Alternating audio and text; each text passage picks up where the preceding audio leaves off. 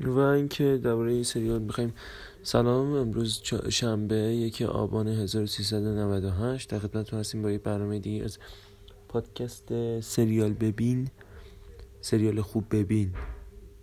و این قسمت می‌خوایم درباره سریال پیکی بلایندر صحبت کنیم. پیکی بلایندرز یک سریالی که تهیه کننده و به قصد کننده و کارگردانی سری قسمتش استیون نایت استیون نایت اکثرا با فیلم لاک می‌شناسن یکی از فیلم های شناخته شده استیون نایت با بازیگری تام هاردیه که توی اون فیلم بسیار موفق عمل کرده بود.